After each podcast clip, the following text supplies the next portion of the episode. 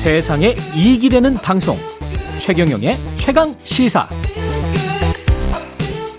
네, 소설가 김훈 선생의 신작 하얼빈이 나왔습니다.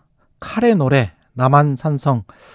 예, 아주 명작들이었는데 어둡고 혼란한 시대에 동양 평화라는 신념을 지키기 위해 치열한 고민을 했던 청년 안중근의 이야기입니다. 안중근의 삶, 안중근의 고뇌를 신작 하얼빈을 통해 그려낸 소설가 김훈 선생 전화로 연결돼 있습니다. 안녕하십니까, 선생님?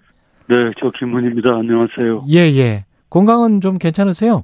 네, 작년에 좀 아팠었는데 예.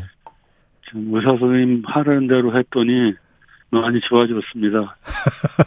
의사 선생님 하라는 대로 예. 했더니 많이 좋아지시고 예. 그좀 이 하얼빈은 그럼 언제 쓰신 거예요? 할비는 금년 초에 제가 건강을 회복한 다음에 쓴, 썼습니다. 아, 금년 초에 네, 네. 그러면 한 몇 개월 걸리신 거예요? 한 3, 4개월쯤 걸린 것 같습니다. 소재나 아이템 뭐, 뭐라고 해야 될까요? 그동안 읽고 자료 수집이나 뭐 이런 것들은 몇 년 걸렸을 것 같은데요. 그것은 참 오래, 오래 조금씩 오랜 세월을 걸쳐서 조금씩 했던 것이죠. 그렇죠. 저도 이렇게 네. 읽었는데 이게 물론 소설이긴 합니다만은 팩트에 근거한 것들이 굉장히 많은 것 같더라고요. 네, 자리- 그 사실들은 이제 기록된 그 문헌에 의지해서 썼고 예. 그다음에 여러 가지 디, 디테일이나 등장 인물들의 내면 구성 그런 것들은 이제 제가 소설로 쓴 것이죠. 작가의 말 중에 이런 게 있습니다. 안중근의 빛나는 청춘을 소설로 써보려는 거는 내 고단한 청춘의 소망이었다. 네, 왜 안중근이 그렇게 끌리셨어요? 제가 그 대학 다닌 시절에 안중근 신문 조서를 읽어봤는데 예. 거기에는 정말 그 이 세계 악의 구조에 도전하는 한 음, 젊은이의 그 순수한 열정과 분노 그런 것들이 생생하게 그려져 있더군요. 그래서 거기서 큰 충격을 받았고 그 충격을 일생 동안 간직하고 있다가 한 50년 후에 겨우 쓰기 시작했습니다. 혹시 그 신문 조서에 어떤 구체적인 단어나 문장 중에 선생님의 마음을 어떤 휘어잡았던 그런 것들이 있습니까? 그런 것들은 뭐 가득한데 예. 몇 개 예를 들면은 음. 검사가 이제 안중근 처자식의 사진을 들이, 들이대면서 예. 당신이 네가 이 처지가 되어가지고 이 처자식의 사진을 보면 어떤 느낌이 드느냐 이렇게 물어봐요. 그 그러니까 검사는 안중근- 조선인 검사입니까? 아니 일본인 일본인. 검사. 예. 미조부치라는 일본인 검사. 예. 안중근은 이제 심리적으로 무너뜨리려고 하는 것이죠. 그렇- 이것은 예. 그러니까 안중근은 뭐라고 대답하냐면 아무렇지도 않다. 라고 말하는 것이죠. 자기 엄청난 고뇌와 갈등을 다 숨겨놓고 아무렇지도 않다. 이렇게 대답을 해요. 이 검사가 안또 예. 너는 어디 이도를 쏠때 어디를 겨누었느냐? 그러니까 나는 심장 가슴을 겨누었다 이렇게 대답하는 거예요. 예. 나는 정말 사- 사리가 있었다 이거죠. 음. 그리고 너는 아, 이도를 죽인 다음에 자살하려고 했느냐? 그랬더니 아니다. 나는 이도를 죽인 것만으로는 내 사명을 다한 것이 아니기 때문에 자살할 생각은 없었다. 이런 얘기, 이런 진술을 하는 것은 정말 놀랍고 그 순수하고 또 가슴 아픈 일이죠. 아까 그 악의 구조를 말씀을 하셨단 말이죠. 네, 네. 이게 한나 아렌트 같은 평범한 일상의 악의 구조입니까? 아니면 일탈적인 악의 악을 말 이제 세계화된 악의 구조인 것이죠. 그럼 음, 일상적인 악이네요. 예. 일상적이고도 또 세계적인 악의 구조인 것이죠. 음. 그러니까 거기에는 이제 가령 이 일본 제국주의에 의해서 대표되는 그런 것들이죠. 이 세상을 이제 문명 개화하겠다는 명분으로 자기의 그 패권 밑에다가 이제 이렇게 복종시키려는 것이죠. 그러니까 문명 개화의 명분과 그 약육강식의 그 욕망, 야, 음. 야욕 이런 것들이 겹쳐져 있는 것이죠. 안중근은 이제 거기에 대해서 이제 육탄으로 저항했던 것이죠.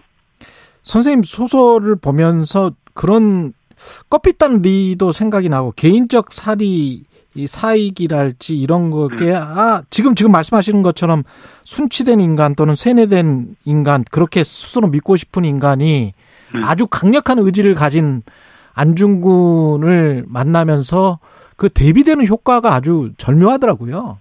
네, 이토와 안중근을 제가 소설 구성상으로 대조를 시켜놓은 것이죠. 예. 근데 구성상으로도 이렇게 되어 있어요. 이토가 만주시차를 가면서 대련에서 배에서 내려 기차를 타고 북상하자는 할빈으로 예. 그, 그 시간에 안중근은 이제 하- 브라디보스톡에서 기차를 타고 할빈으로 가는 것이죠. 우독순을 데리고. 음. 그래서 할빈에서 이제 만나, 만나서 거사를 치르는데 그 두 인간의 그, 그, 이 대결은 정말 그 세계사적인 대결이라고 할 수가 있지요. 음. 그것이 이제 하르빈에서 폭발한 것입니다.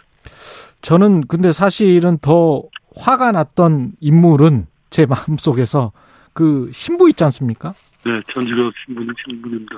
예. 그 중에서 뭐랄까요? 나중에 한국에서 끝까지 미텔, 예. 미텔 주교님이시죠. 예. 미텔 주교. 네. 그 주교분은 왜 그러셨을까? 그 주교님은 이제 프랑스 분인데, 예.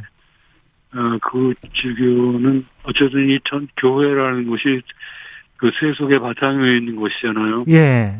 그러니까 이 미텔 주교라는 인물은 자기 이제 이 몸의 반쯤 영혼은 이제 저 천국에 가 있고 음. 나머지 반은 그 제국주의적인 이, 이 세 속에 묻혀 있는 것이죠. 그 아주 그 복잡한 내면을 가진 성직자예요. 음. 그리고 이제 안중근의 거사를 거사 정당성을 인정하지 않고 그렇죠. 안, 안중근에게 이제 고해성 그 세- 고해성사를 주겠다는 빌렘 신부를 이제 못 가게 하고 이런 분이죠. 음. 그러니까 그, 그, 그 당시 한국에 와 있던 그 서양 천주교 세력의 그 양면성을 보여주는 인물, 인물입니다. 이, 이, 저 미텔 주교 인물, 그 양면성은 제가 설정한 것이 아니고 예. 그 기록에 그렇게 나와 있어요. 아. 저는 다만 그것을 소설화했던 것이죠.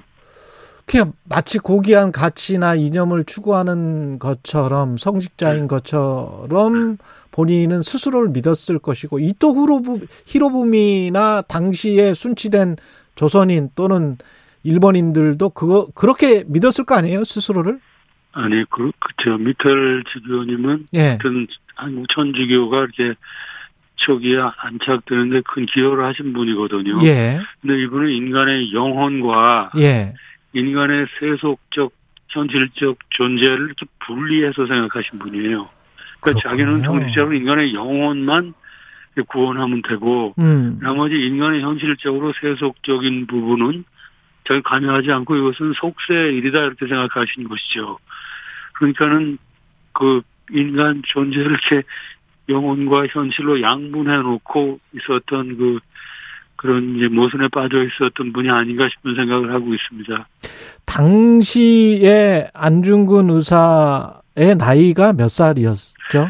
서른 이제 성을 쏘, 쏘실 때는 서른 살이고 서른 살. 예, 나중에 이제 집행당해서 사형 당하실 때는 서른 한 살이었죠.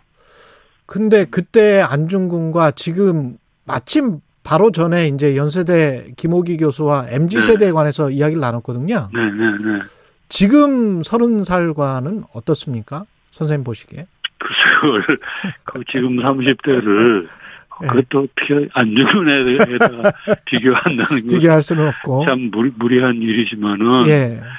그 우리 30대 젊은이들은 그, 그 시대가 또 많이 바뀌었으니까 예. 그 현실 전체보다도 자기 자기 개인, 자기 개인의 주변을 생각하는 것이 아닌가 싶어요. 음. 저는 그것도 그- 그것도 이제 어쩔 수 없는 시대의 흐름이라고 그렇죠. 생각하는데 음. 나는 젊은이들이 이 저 우리 시대의 그 공동체 전체의 문제를 좀 생각을 할, 하는 힘이 있었으면 좋겠다고 생각합니다. 가령 기성세대가 뭐 젊은이들한테 자꾸만 개천의 용이 되라고 강조하잖아요. 예. 나는 젊은이들도 개천의 용이 되는 것을 꿈꾸고 음.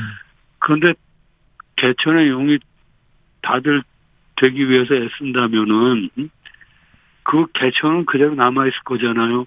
음. 그 개천의 용이 되려기 보- 되는 것보다는 예. 그 개천 자체의 수질을 개선하고 음. 개천을 없, 없애려는 노력을 해야 된다 이런 얘기를 해드리고 싶어요 젊은 세대들한테 각자 도생보다는 함께 네. 수질 정화에 네. 앞장서자. 개천의 수질을 정화해야 되고 예. 마침내 개천을 없애야 되겠죠. 그 책을 읽으면서 그 안중근 의사의 그 당당함 있잖아요. 네. 자신의 안중근 네. 뭐 조력자인 우덕순이 포수, 무직, 담배파리 네. 이게 이제 네. 자신의 직업이라고 네. 말하고 그때 모든 그 신문조에서 느꼈었던 것도 아마 그런 그렇죠. 그 당당함이었던 것 같아요. 네. 어떻게 보면 이렇게 굉장히 주눅들 수 있는 상황인데 네. 그게 어떻게 나온 것일까 정말 경이롭습니다. 어떻게 그 보면. 놀라운 놀라운 말이죠. 포수, 무직, 담배파리 이런 것은. 근데 그것은 또 사실이에요.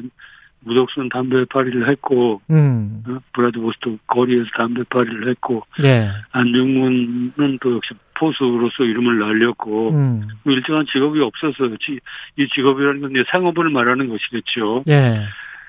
그런데 그렇게 포수, 무직, 담배파리라는 이 단어는 정말 스스로 완전한 단어인 것이죠. 무슨 다른 외부의 힘이나 권위에 의존하지 있지 않, 않, 않는 것이죠. 음. 이것은 청춘의 언어고 거침없는 언어고 에너지에 가득 찬 순수한 언어죠. 저는 이 세 단어의 힘에 기대서 기대서 이 소설을 다 써야겠다고 작심을 하고 음. 실제로 그렇게 했습니다. 그걸 말하고 싶으셨군요. 네, 나한테는 참 고마운 세 단어죠. 아주 이렇게 등대처럼 빛나는 단어입니다. 등대처럼 빛나는 단어. 네. 예. 그 당당함을 그- 느끼고 싶습니다. 느끼고라도 싶네요. 예. 예. 예. 지금까지 말씀 잘 들었고요. 신작 하울빈으로 돌아온 소설가 김훈 선생이었습니다. 고맙습니다, 선생님.